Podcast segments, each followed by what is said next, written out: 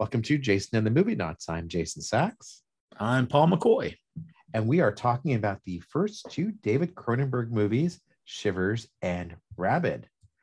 So, then these are part of our uh, new series where we're going to be talking about different David Cronenberg movies. Each time Paul and I get together, sometimes with some other friends, and sometimes just the two of us. Uh, so, Paul, you have, how long have you been a fan of Cronenberg's? Uh, as long as I can remember.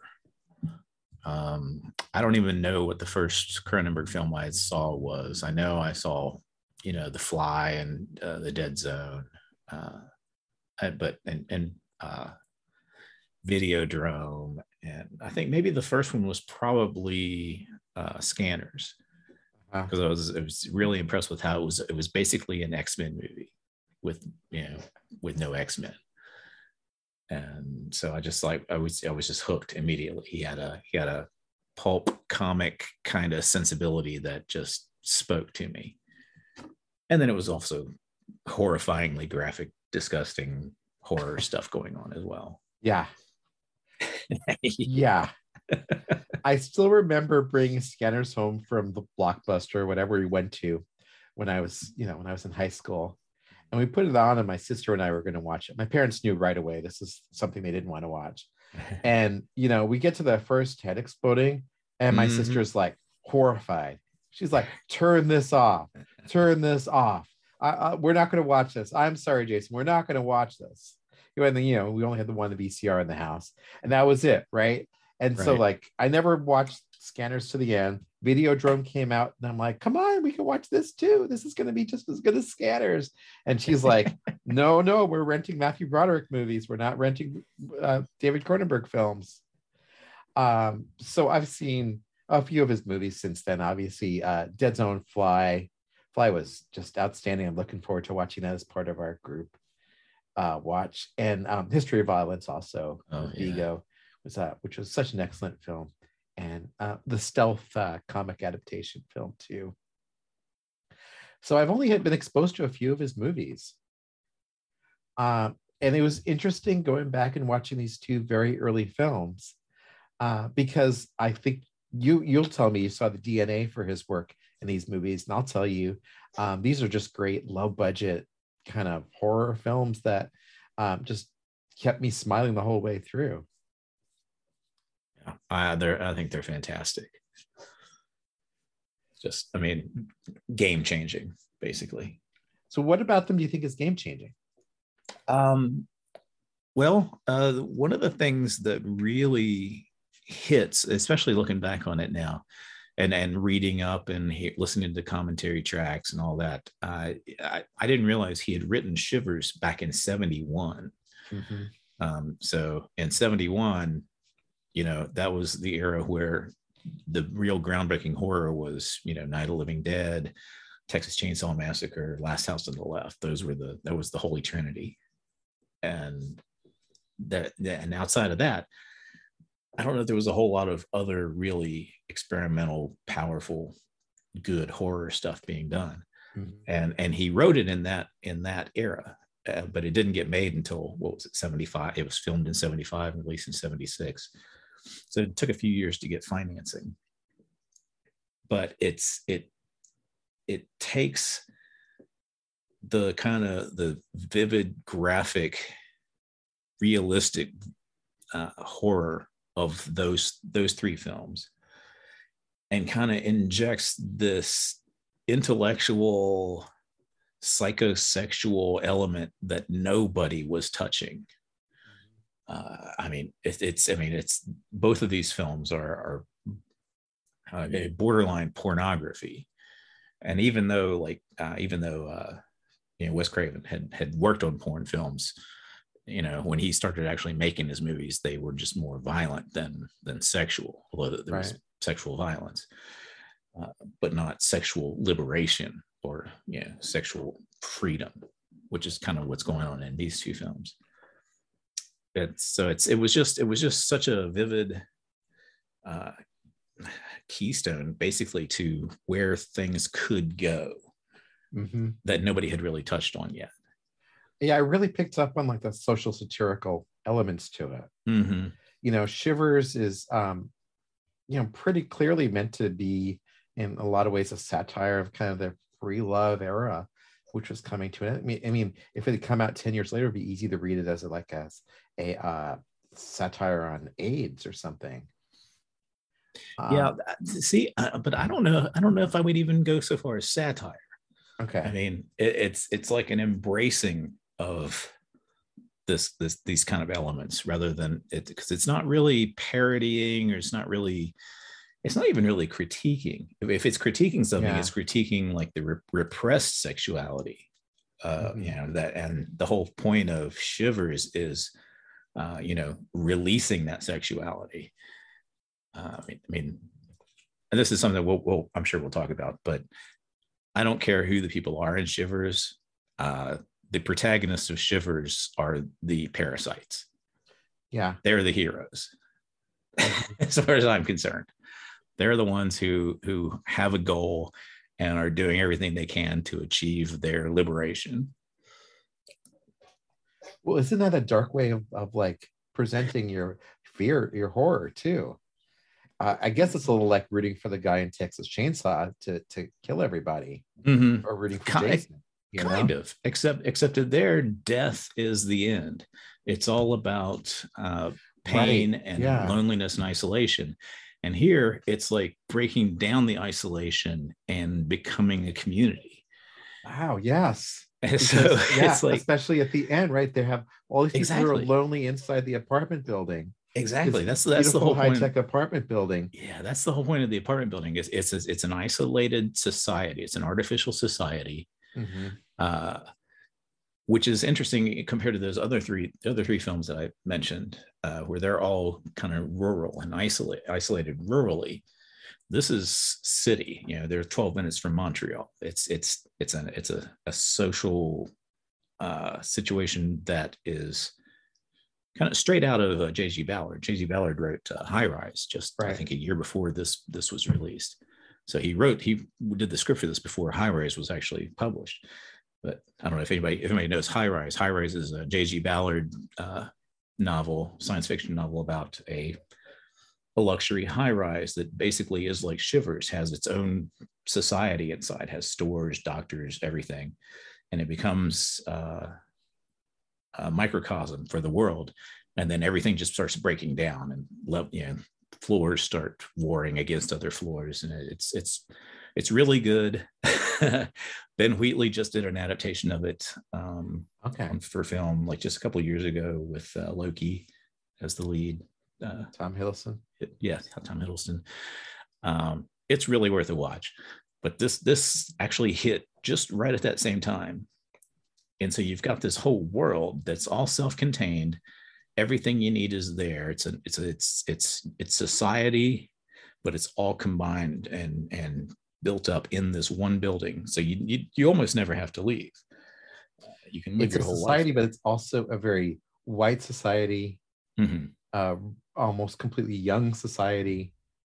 Well, yeah, yeah, to a degree. There's a few of the older ladies that you know when the first uh, body drops. You know, there's the the joke the old ladies make. Mhm. Um, but um, you know, it is it is this interesting kind of distortion in a way of, of what the real society would look like. Not very many families in the building, which may actually make sense also, right? Mhm. Uh, as a more expensive building, maybe a singles building. Um, it's yeah, meant singles, to be your young oasis. young couples, Yeah. uh, old couples. Uh, so it's it's it's it's it's just like a perfect scenario for something like this. You know, if it were zombies, I guess uh, I guess uh, Romero kind of touched on it in you know when he came back to the zombie genre back with uh, Land of the Dead.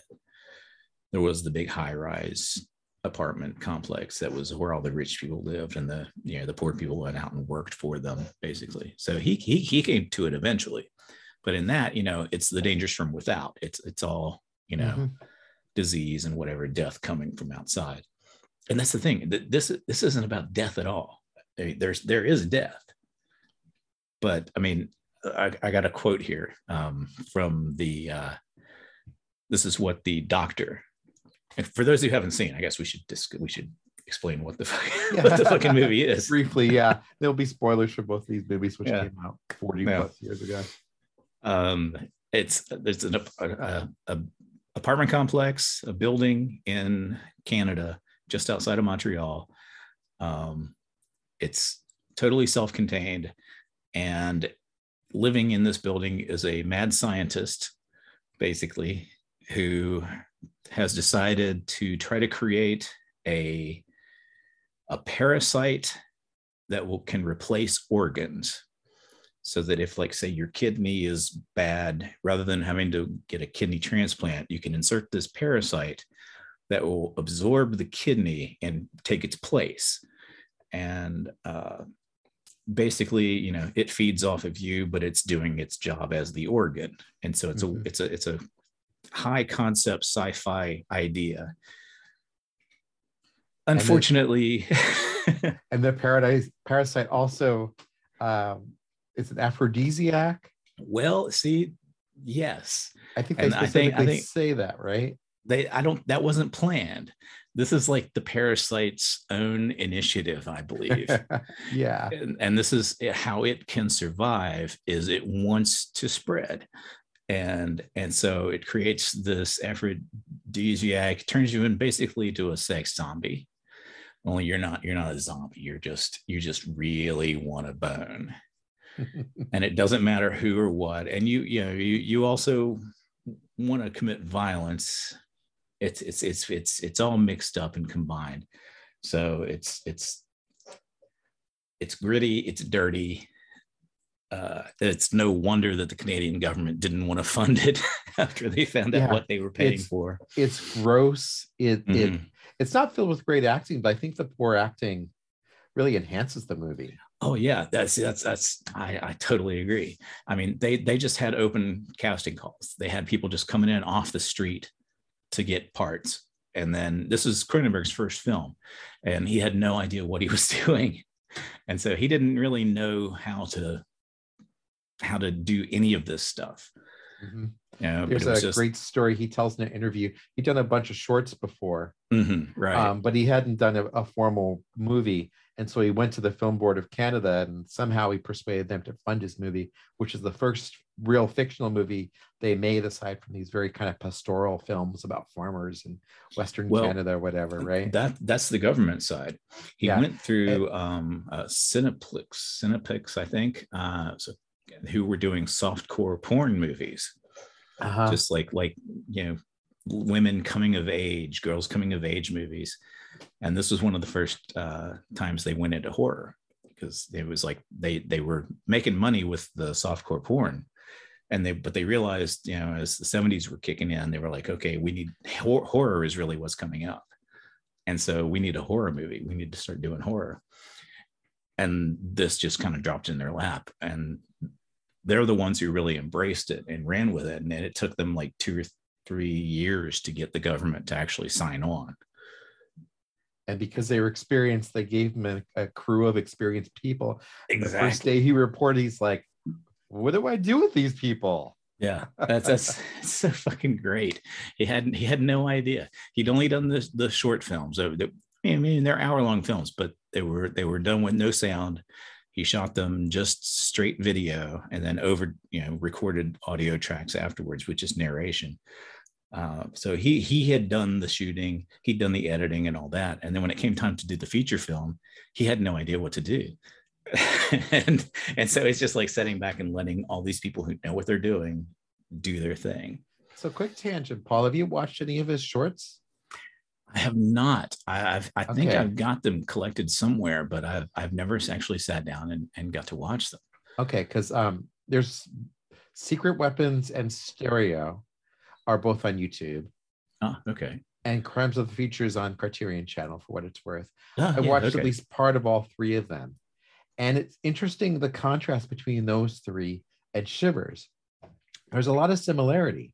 So like this this building is a very kind of modern building for the early 70s. So it's got a lot of concrete in it. It feels very like brutalist in that formal sense of the term Mhm. brutalist, Yeah. you know, where it's just concrete and and walls and it's very formalized looking. right And um all all of there's his no early nature film- there's no nature no nature at all, right? Uh, and all his early films have that same kind of feel to them. Uh, both Stereo and Crimes of the Future take place in what probably are college campuses, but look very alienating. and very much like that that early 70s kind of vision of the future where you know these Mies van der Rohe type buildings that are very kind of brutalistic and depersonalized. And all those those films are very formal and not very person focused. So it's interesting that he's take he in Shivers he takes a lot of that setting, but twists it in a way that really does emphasize the people in the films, hmm. and it really feels like he's kind of moved up a level to use the video game term, because he's um really kind of integrating kind of both sides of filmmaking, both the technical side and the personal side. Hmm. That's, that's interesting. I, I, I, am kicking myself every time I start talking about Cronenberg with anybody that that I haven't actually seen those. I found them very hard to get through. I, I, it's understandable. I mean, he he was he was just totally committed to the independent film scene at that time. Uh, he was mostly inspired by like the New York film scene with like uh, is it Kenneth Anger? Is mm-hmm. it Kenneth Anger? I think it's Kenneth Anger, and I think he yeah. credits Anger at some point for yeah influence on him. Yeah, that that yeah, that was the stuff that he was really into. Uh, I think he told a story once about going to he he was he took a year off or whatever to to go and live in France, which is you know nice. yeah, and uh, got to go to Cannes and uh, was disgusted by the whole thing. And then i don't know something happened and he had this complete like a switch flipped in his head and was like no this is you know you can you can do something commercial that that can appeal to this audience but is still independent and still uh, uh, experimental. And that's when he really came back and started focusing on doing the trying to do features Oh, that's fantastic because you could really see that reflected in both these films. Mm-hmm. Uh, one of the other things that really gets me, I was just talking about this earlier, is that when have you've watched interviews with him, right? Yes. Okay. He's he comes across as so intellectual and concert controlled, and mm-hmm. he's very concise and there's a lot of precision in his thought and his his speech, and he does movies with just gross sex violence bodies exploding just oh, it's so so you know just visceral. It's such a, a amazing funny contrast. I well, watched an like, interview that's one of the many reasons people compare him to lynch right? Yeah i can see that. I can see that uh, i watched an interview with him uh, david him john carpenter and john landis. Oh yeah, what a when just it was when Videodrome was was getting was being made and the thing was being made, and they would ask them questions and John Landis was just enthusiastic and nerdy, and John Carpenter was very down to earth and about you know trying to just get shit done, and Cronenberg would just start into these very intellectual Freudian interpretations and you know referencing intellectual stuff and psychology and all. And you could just see John Carpenter's face. He's just trying to not just laugh at it. it's just so great. Uh, that, that, that's another reason that I love him. Oh, I gotta find that. That sounds amazing. yeah, it's it's great. So, Paul, we should talk about Crimes of the Future when we get to the new Crimes of the Future. Compare okay. the, the original to the new. Definitely. But uh, I guess that was us setting up what the movie was about. Yeah. and, basically, um, the Dr. Hobbes, uh, who creates this parasite that will replace your organs, uh, discovers that it has bad side effects that are basically violent and sexual. And so in the opening scenes, I was I, I was just I was shocked again watching it, just how oh. if you ah. walked into this movie not knowing what was going to happen, it opens with a commercial for the the uh, apartment complex, the Starliner Estates, which is something we, we should probably talk about starliner being a spaceship and things yeah. that burst out of your stomach and all that yeah with with alien five um, years before alien yeah mm-hmm. uh, it opens up with the commercial for the apartments we open with a couple that we I, I don't think we ever see them again, um, who are wanting to live there. The the manager of the of the apartment complex comes out to start showing them around, telling them about the apartment, how they've got everything. They've got a doctor, they've got dentists, they've got shops, they've got everything you need. You never have to leave. Intercut with this is unexplained scenes of an old man wrestling with a young woman in a schoolgirl outfit violently until he kills her, puts her on a table, strips her, cuts her open, pours acid in her, and then slits his own throat. It's the most. It's the craziest beginning of a movie because it's completely like It- what the fuck am I looking at? right? Exactly. Exactly. It's like there's no explanation, there's no introduction. It's just boom. Here's here's a young couple trying to find their home. And there's just this horrible, bizarre sec maybe sexual violence going on. We don't, there's no sex involved in it, but it is a young girl in a schoolgirl outfit being attacked by an old man who then strips her and cuts her open. So Right. we don't know what's going on. We have no clue what's going on. And I was on the edge from that point onward. It's it's so great. It's such a fucking great intro. Mm-hmm, I don't think I I don't I can't think of anything that compares to it. You can't help but pay attention, Mhm. And the momentum carries through the movie. Uh, it builds on it in really unexpected ways. Mhm. Um, but yeah, you're right. I mean, I can't think of another movie that just like grabs you from that moment onward. Especially that contrast between you know this You look so Idyllic. sedate, right? Oh yeah, yeah. yeah, we're gonna have a home, we can live here forever. Oh no, here's someone just brutally murdering someone, cutting them open and pouring acid in them for some reason. We have no idea why. There's even the little touches when the couple comes walking in, the sun is shining through the window. Uh, they walk past the security guard who's got this big bank of uh, like phone buttons that you can press to page somebody. It looks very high tech for 1974. And the uh, the guard is reading a romance novel. Mhm. Uh, like it looks like it's the most you know kind of basic boring experience you can get into. And right away you know there's some satire go- that's going to happen here but also something that like you have no freaking idea what's going to happen next. Yeah, anything could happen after that. and it kind of does.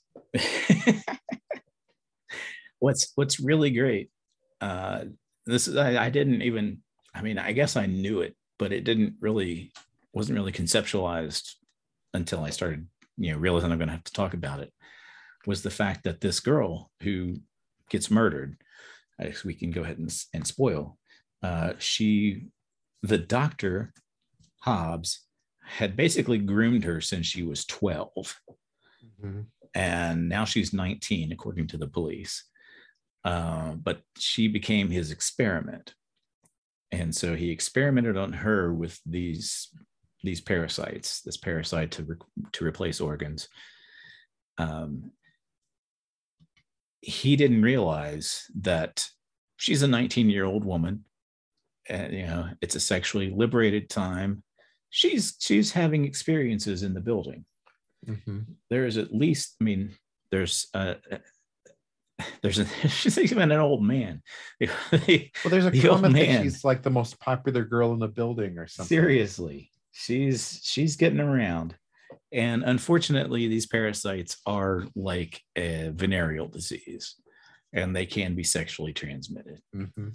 and so people are having started having gut problems and the gut problems are nasty slug-like parasites that look like a cross between a penis and a turd uh, that live in your guts and eventually will make their way out they are so disgusting they are so disgusting uh did they remind you a little bit of the, the parasites from slither oh yeah slither was totally inspired by those slither to- totally took that you know gunn saw this and loved this Mhm. yeah oh yeah I, he probably wanted it trashier and sleazier at least succeed in his own different way. yeah Oh yeah, Yeah. we got to talk. We'll talk about the ending in a minute. How nicely they Uh, echo each other. Between those two movies, and actually between these two movies too. Um, yeah, I mean, the central character, as far as we have one, is that insurance agent Nick and his wife. And there's all those scenes of Nick with the bulges kind of growing Mhm. out of his belly and stuff. And like he Yeah, the- seems to be possessed by these creatures too. He goes into his work and slams his door closed and um, just Well- ignores everyone in the office. Well, you know, at that point, he had just walked in on the dead body of the girl and the doctor, Mm. and then went to work, freaked out, not knowing what, what was going on. And then it's then he starts, you know, he's bleeding and he's got his gut problems, and then and then ends up going back instead of going to the doctor, goes back to the hotel or the Did- apartment complex. Did I miss how it got transmitted to him? Maybe I'm, I Uh, just realized I'm it- not sure I am clear on that. It's only implied. Well, he knew the girl. I can't even. I don't even know what the girl's name was. Um, but he showed up at her apartment there instead of going to work. Mhm. Oh yeah, right. We- So- we were implying he was having an affair with her. Yeah. Exactly. So he was showing up uh, there before going to her. work, Right. and then finds he was the bodies. Yeah, because he was obviously going up to her place to have a little uh, hangout. hmm So sleazy. So was so sleazy, and also like that brings a whole other element to like these people's experience in the building because the wife totally trusts him. right. And he's betraying the wife, and he's in a way being penalized for betraying the wife. Although you know he's only one of many, many who this happens to. Yeah, At the same time, I mean, he's been shitty to the wife for a while now, from what you can, what you can gather from their relationship. Seems to be, yeah, kind of shady to everybody. Yeah. Oh man. Certainly not a guy who's in touch with his emotions. Um, Well, yeah. and it just built from there. There's Mhm. so many terrifying moments in this movie as it builds and builds. Yeah, there's the the dad who uh, is implied he's having sex with his daughter. There's the two kids who are on the leashes at the end. Yeah. Oh Uh, God. Yeah. See that. Yeah. That's every after everything has gone crazy, and and uh, see that's where that's where I don't see it as uh as like a criticism of sexual liberation. It's a criticism of that repression, of sexual repression, and and once that repression is gone, all these people are just doing everything they just wanted to do, but but you know wouldn't let themselves do which you know in the case of putting children on leashes and walking them around is, is probably a good thing. But but it also is like you know just people you know just being sexual and just wanting to to have experience and and Right. feel good uh, that everybody's just holding down and clamping down and that these things these parasites just let them let go of Well, I Um, mean, this If we follow that, I mean, no wonder he wrote this as orgy of the blood parasites. right? orgy of the blood parasites oh that's so fucking great that's that's one of the that's that is such a great title I mean, it doesn't all hold together for that. I mean, there is the there's the scene with the the wife and her friend, and they start to have sex with each other, and you know that that fits it nicely. But there's also the scene where um, what's her name, Barbara? Um, Barbara Steele. Yeah, and she's in the tub, and the creature just kind of crawls out of the Mhm. brain in the tub and attacks her. And she doesn't Yeah. do anything to inspire that. She seems like a pretty normal person. Yeah, you know, yeah, yeah. I mean, that's the thing is all these people are normal, and and then once this thing gets in you, you know, what's what, you're you're a new normal. You're new normal, which is which is according to the words of of Dr. Hobbes. I, we're actually going to get back to that that I started like a half hour ago. um, uh, the quote from the movie. Uh, now, Hobbes believed that man is an animal that thinks too much, an over rational animal that's lost touch with its body and its instincts. How do you like that? In other words, too much brains, not enough guts. So, what he came up with to help our guts along was a parasite that's a combination of aphrodisiac and venereal disease that will hopefully turn the world into one beautiful, mindless orgy. And there we have our, the summation of everything that this movie has become. and that's really what it becomes at the end, right? exactly. It's it, it- the the parasites win. Hobbes thought twice about it, decided no, this is not a good thing, and tried to stop it, and then you know killed himself to get out of it. But Dr. St. Luc ends up trying to escape and then gets basically dragged into the pool with all the other I'll call them zombies for want of a better term. Oh, it's such a And- great And it becomes one of us, one of us, one of us. I mean, it's just, but I mean, ah, really, It is such Oh. an excellent ending, isn't it? it's an excellent ending. I mean, he's he's, I mean, he's he's justified in fearing them and running away, but at the same time, you know, once he's consumed and part of the the group, everything goes to normal. It's like once, you know, he- he's accepted. He's one of them then. yeah i mean he he is one of them and and that's what's so great about this movie and what what i just i love so much about it is is you kind of think it's a it's a scary. These are sex zombies. They're raping people. And they are. They are. I mean we can't we can't sugarcoat that. They are raping people and brutalizing people. But once they have the parasite in them and they're part of the group, it's just all about pleasure and community. I mean, it's it's a switch from the artificial community that the that the apartment complex Wow. represented to just this visceral, you know, body community. They're all together. They all are part of each other. I mean, there's there's no hint of a hive mind or anything like that that Shivers would or that uh, Sliver would eventually bring into it. Uh, but they're just they're they're I don't know. They're a physical, loving community. It's a sexual orgy community. You were just quoting something to me. I'll quote Cronenberg. They're going to be drag kicking and screaming into the new experience. Exactly. They're not going to go willingly, but underneath there is something else, and that's what we see at the end of the film. do they do they really not want it?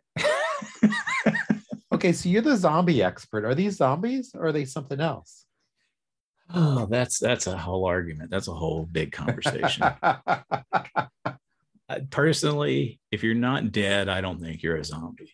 okay. you know it- otherwise if you're not a zombie it's it's a plague um, which is just gets tossed back and forth nobody uh, nobody cares anymore I think You know, they've 20 been re- reborn as something else. 28 days later they're all alive but everybody calls it a zombie movie and says Ah, they're yeah, fast okay. zombies Uh, they're not they're just impl- they're just they have this rage virus infected so as far as i'm concerned if you're not dead you're not a zombie So, But- like, I'm, uh, I'm a purist like Living Dead, like Shivers, uh, like Romero's The Crazies, which is another movie I love. the, the crazies is more uh, ana- analogous to this. Like Rabid, uh, there's no conclusion, Mhm. Yeah, right? It, you things are just going to get worse. worse or better depending on your. You know. In in shivers, it may be better. In rabid, it's definitely worse.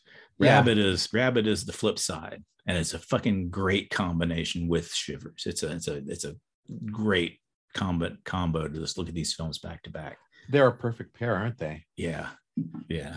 Did you want to say anything about the comparison to Crazies? I think Crazies is a better Uh, match for for Rabid. Well, well, yeah, yeah. It's both, both really. I mean, Crazies is, is you know, a, a, a plague, a virus that's making people go crazy. It's just they're killing people, which is what happens in Rabid. This, I mean, it's the same as as Shivers, except in Shivers they just want to fuck and and you Right. know, enjoy life. What's wrong with wanting to fucking enjoy life? You that's why I think that's why I think the parasites are the heroes. The parasites are the protagonists and Shivers. I like that so much. It totally changes my view towards that. It's not a horror movie. They are the I mean- heroes trying to break out of the uh, the Yeah. closed world they've been born into. They're the rebels fighting the empire.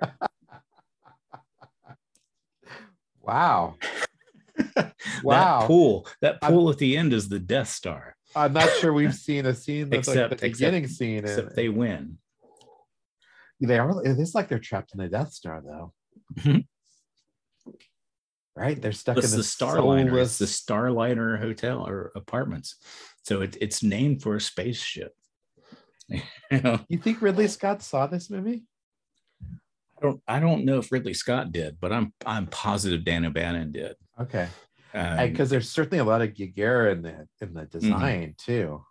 yeah. Yeah, Well, that, yeah. See that that that whole design is um oh what's his name? I had it right here. Uh, Joe Blasco, the creature creator and the makeup artist. He worked on this and Rabid. Uh, he came out of Hollywood, I guess, Los Angeles, and uh, up to Canada to, to do the work on this. And it was like none of this stuff had been done before.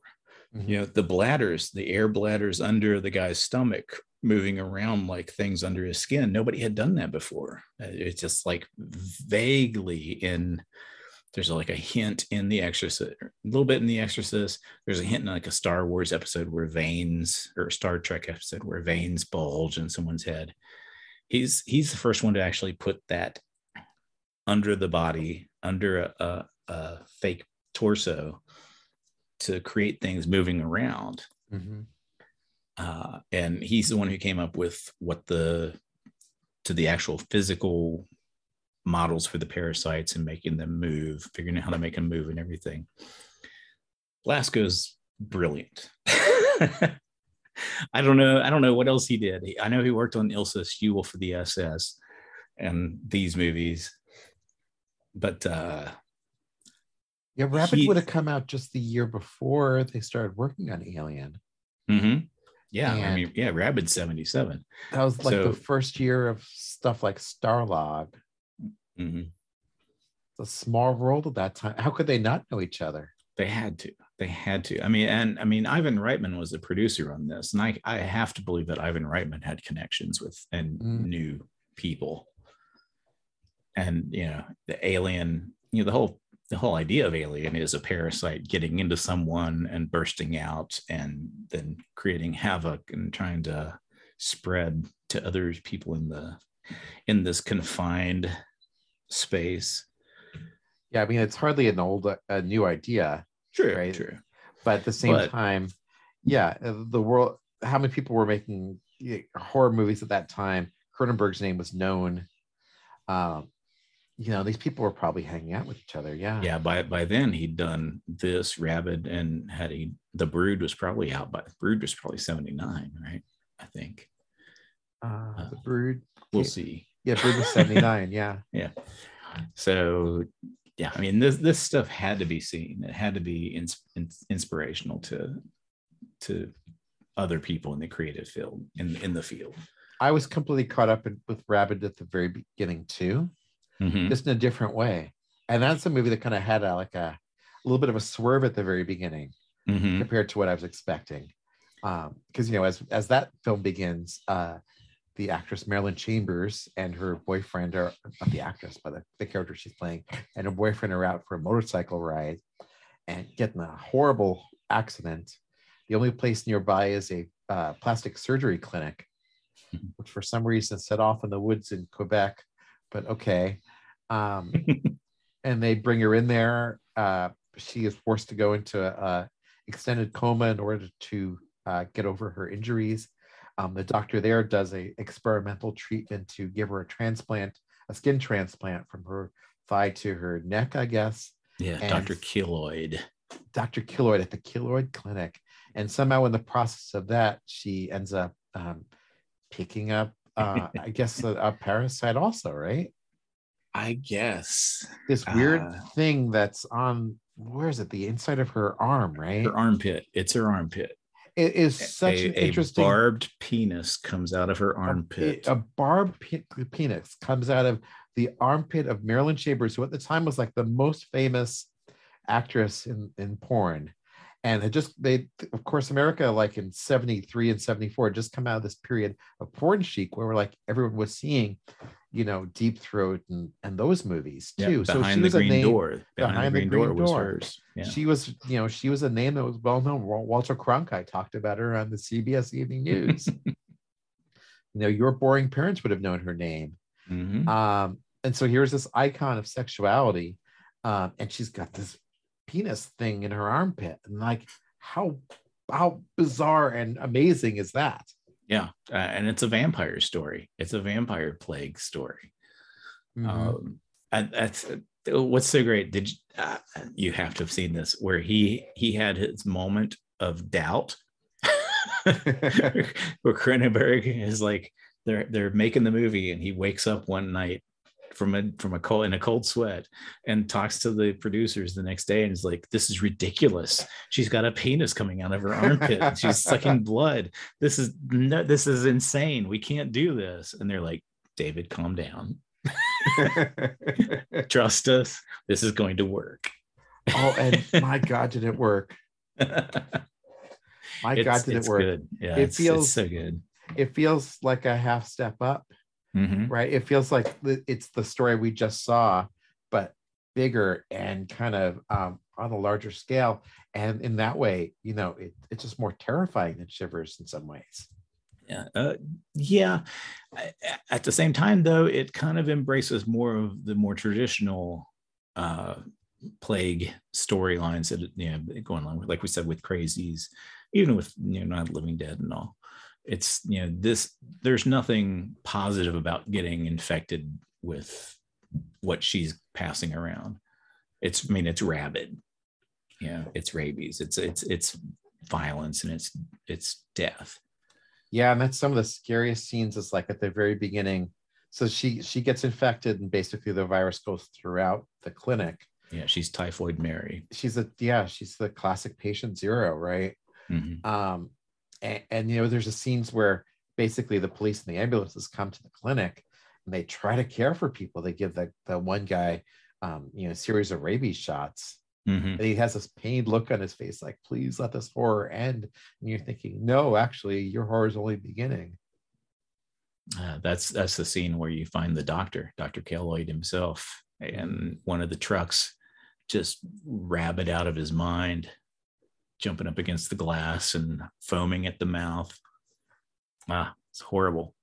yeah literally foaming at the mouth yeah i mean it, it's i guess a little more uh, a little more subtle i suppose than shivers but um I, I, don't know or was no less subtle excuse me Mhm. certainly right there on the surface but you know the way she kind of goes kind of stalking through the city to find Yeah. sexual partners and how it kind of spreads from one person to the next be by you know people basically assaulting each other in, in places the movie theater and other places like that uh it just makes the horror just get more and more frightening Yeah, I, I, one of the things that that really strikes me the most about it is just how how once you get outside of of her experience, it just becomes chaos. It just becomes violence, death, and chaos. yeah You know, like like I said, it just becomes exponential and moving out. It's it's a plague story. Um, but she, her Marilyn Chambers, her character is Rose. Uh, you know, she's just trying to survive she can't eat normal food anymore whatever this whatever the the skin transplant plant the whatever they've done to her at the plastic surgery place uh, she can't eat regular food anymore. All she can do is consume blood through her armpit penis spike.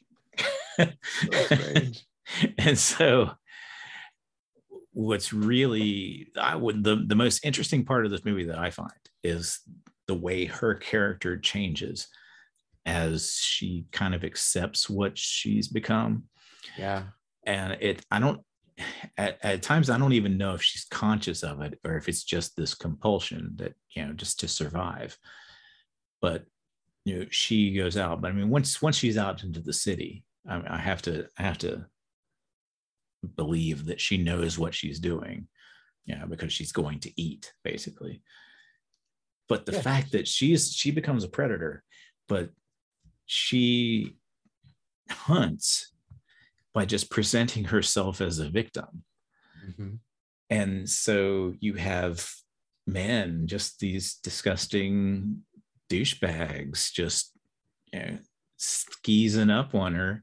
And she's like okay yeah hi. And you know drawing them in just by being a woman.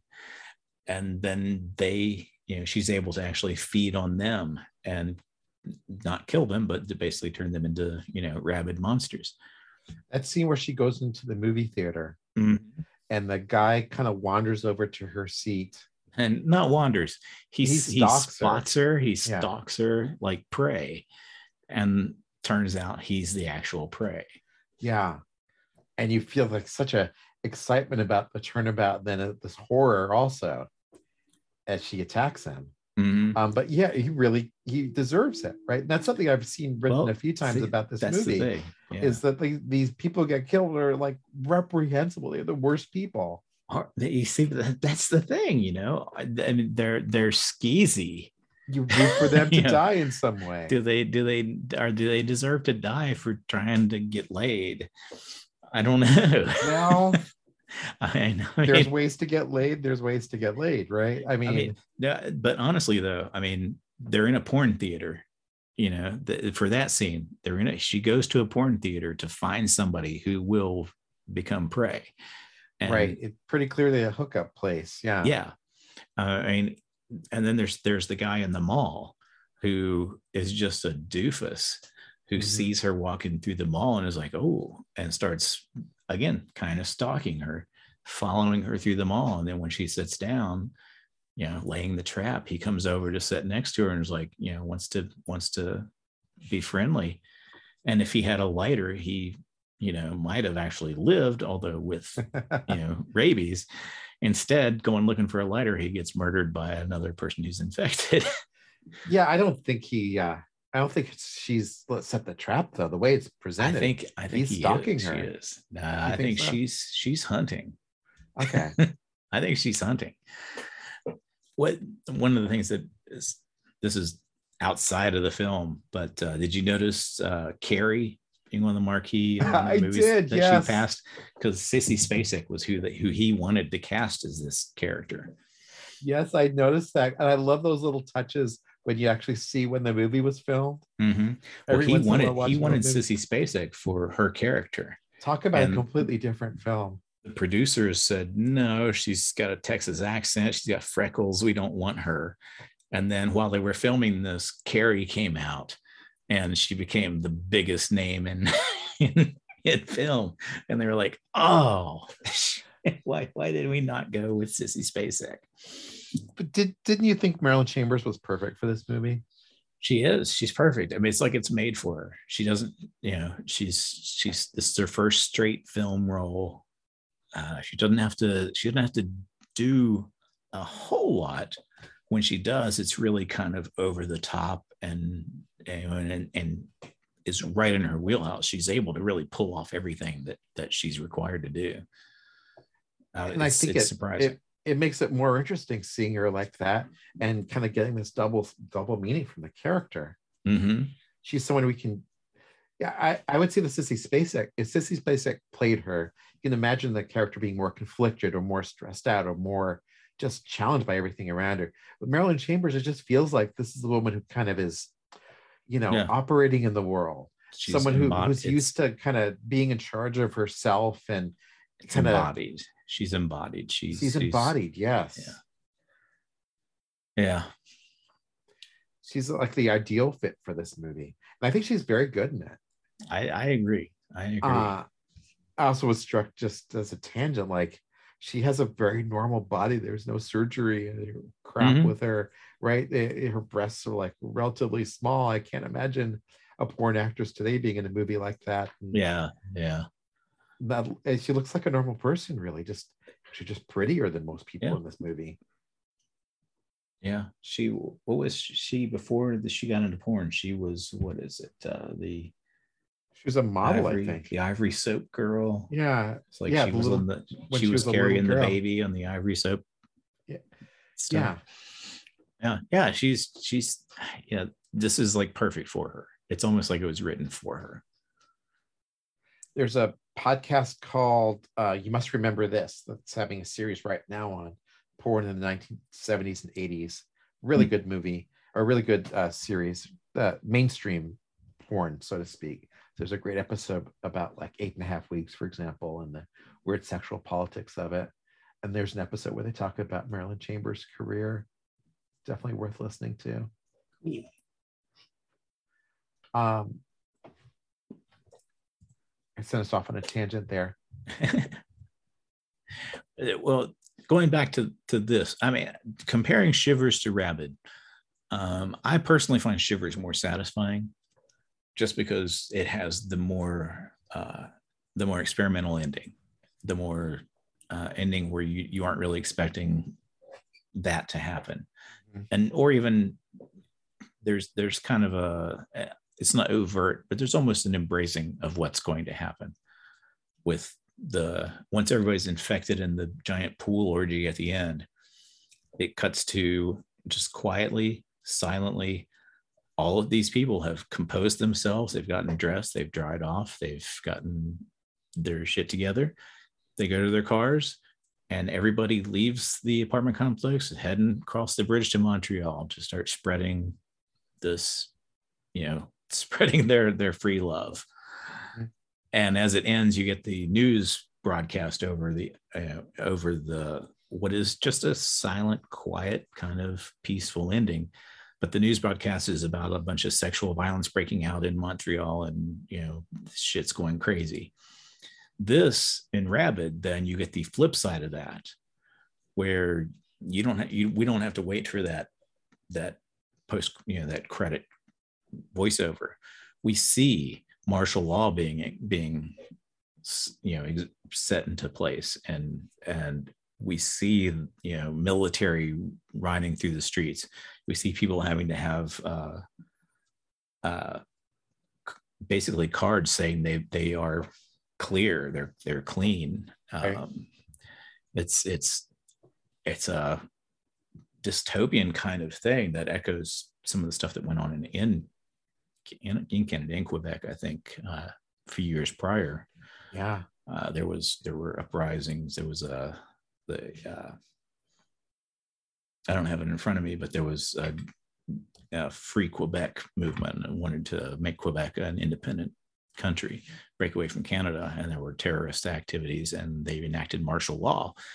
And so you had the military rolling through the streets and people with gun, you know, soldiers with guns on street corners and everything. And this was like just brought right back to everybody's thrown in everybody's faces for at the end of this.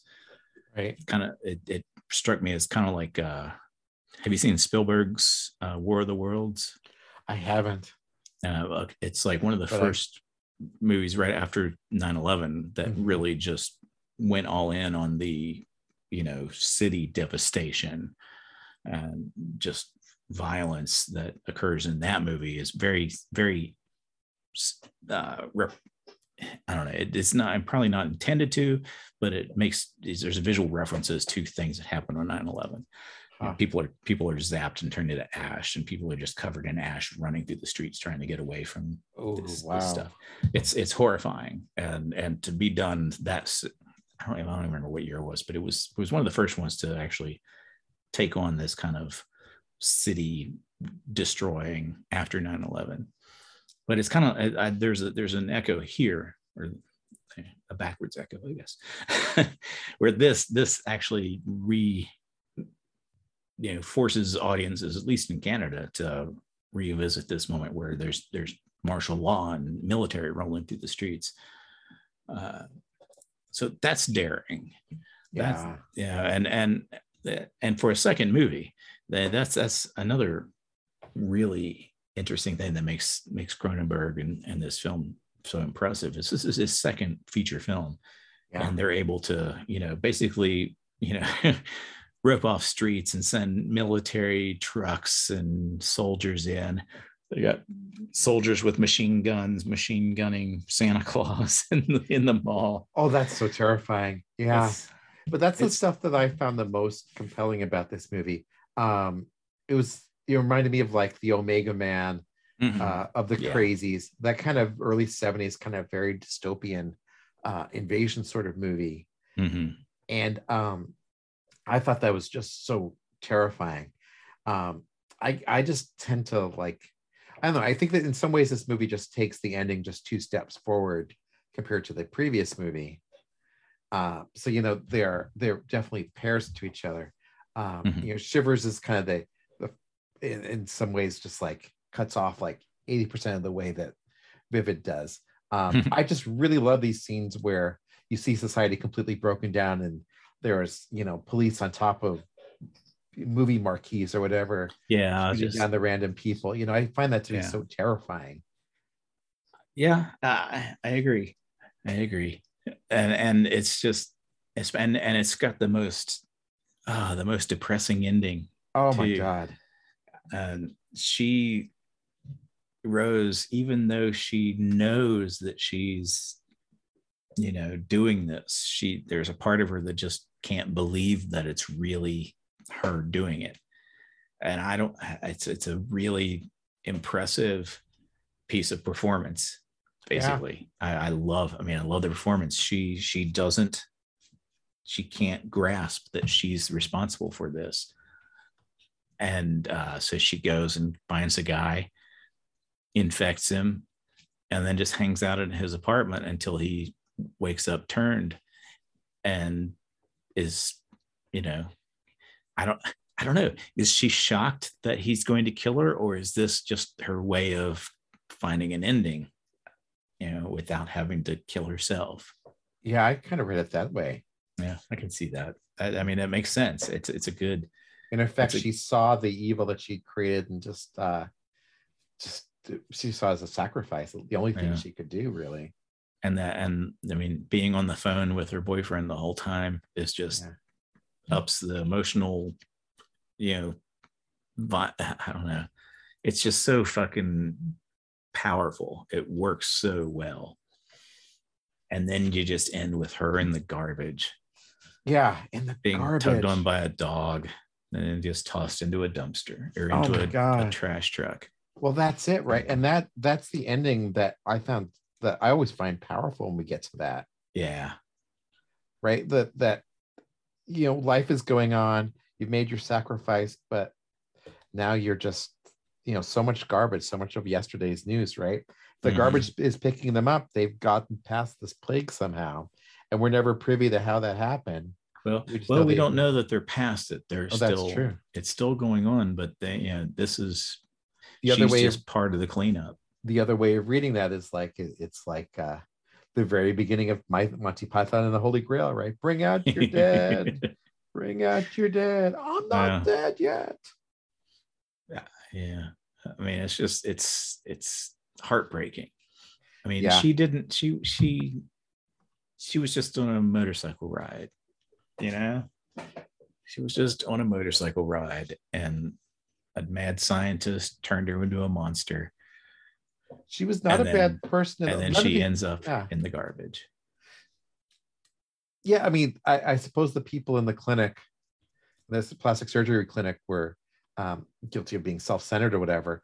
But the other difference between Vivid and Shivers is that in Shivers, um, or Rabid, excuse me, in Shivers, uh, in Shivers, these are people who are kind of repressed, or they're kind of seeing themselves freed up in some way, right? Their their lives are changing um, as a basis of what they've done in the past in their lives. In Rabid, it's all random. Mhm. yeah I, I mean Rabid's not- Rabid's is a true plague movie it is a true plague movie, right? Um, and therefore, you know, it's easy to see 2022 in it also. yeah i need to interrupt for a second if we can pause i gotta go i gotta use the bathroom Okay. Just two fantastic movies, Paul. Eh, for for literally no money. Yeah. That's He that's spent- what's so amazing. He spent less than a half million dollars making both of these together. and and and in them you find the kind of the core of everything he's going to be exploring for the next decade at least. You know, this whole idea of your body turning against you. It's it's especially I guess the the fly is probably the the ultimate uh, expression of that. Mhm. but we get i mean oh my god i mean I, I wish we could talk about all the movies but i mean some of the movies just aren't you know they're not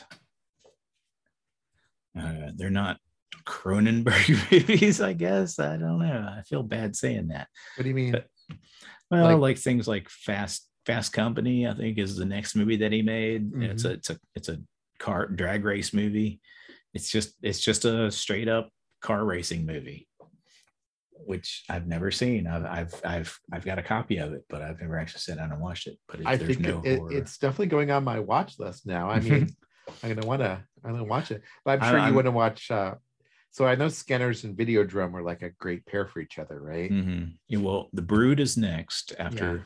After the the car race the car race movie.